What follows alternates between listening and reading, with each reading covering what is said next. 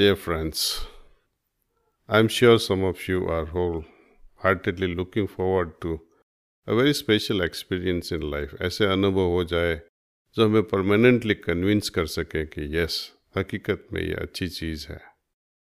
आप कुछ न कुछ तरीके से किसी न किसी तरीके से ध्यान तो करते होंगे शायद। कभी किया भी होगा। गाइड हो या ना हो। कई लोग के गाइड है, कई संस्था के साथ जुड़े हुए होंगे।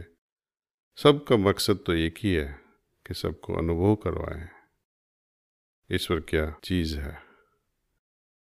जो भी हो, किसी भी संस्था के फॉलोअर्स हो, मेरा आपसे एक ही रिक्वेस्ट है। एक बार ये प्राणाहुति का अनुभव करके देखो। जैसे भी आप ध्यान करते हो, उसको चेंज मत करो। लेकिन ये प्राणाहुति को देखो, अनुभव करो अपने प्रैक्टिस के साथ। यदि आप मंदिर जा रहे हैं,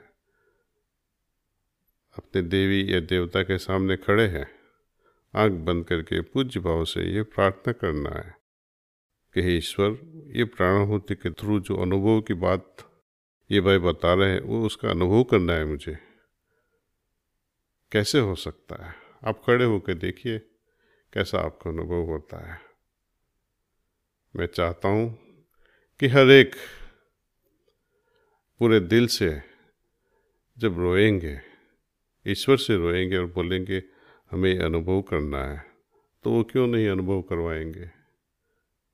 उनका फ़र्ज़ है। जब छोटी छोटी चीज़ों को मांगते हैं तो वो तो देते रहते हैं। इतना अच्छा नोबल चीज़ हम मांगेंगे तो वो क्यों नहीं देंगे it changes our life altogether once and for all once we experience this particular aspect divine role that he plays but if we i would not say waste our life in petty things but instead of such small small things let us ask for what is relevant to my spiritual growth and integrate that in my material life. I would like to integrate my spiritual life with material life with equal passion.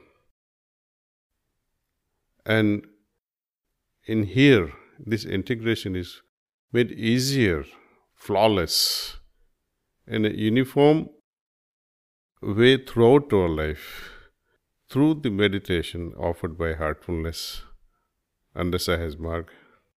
The magical formula is transmission.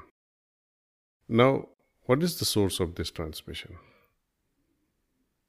I think we'll talk about the source of transmission at some other point. Thank you.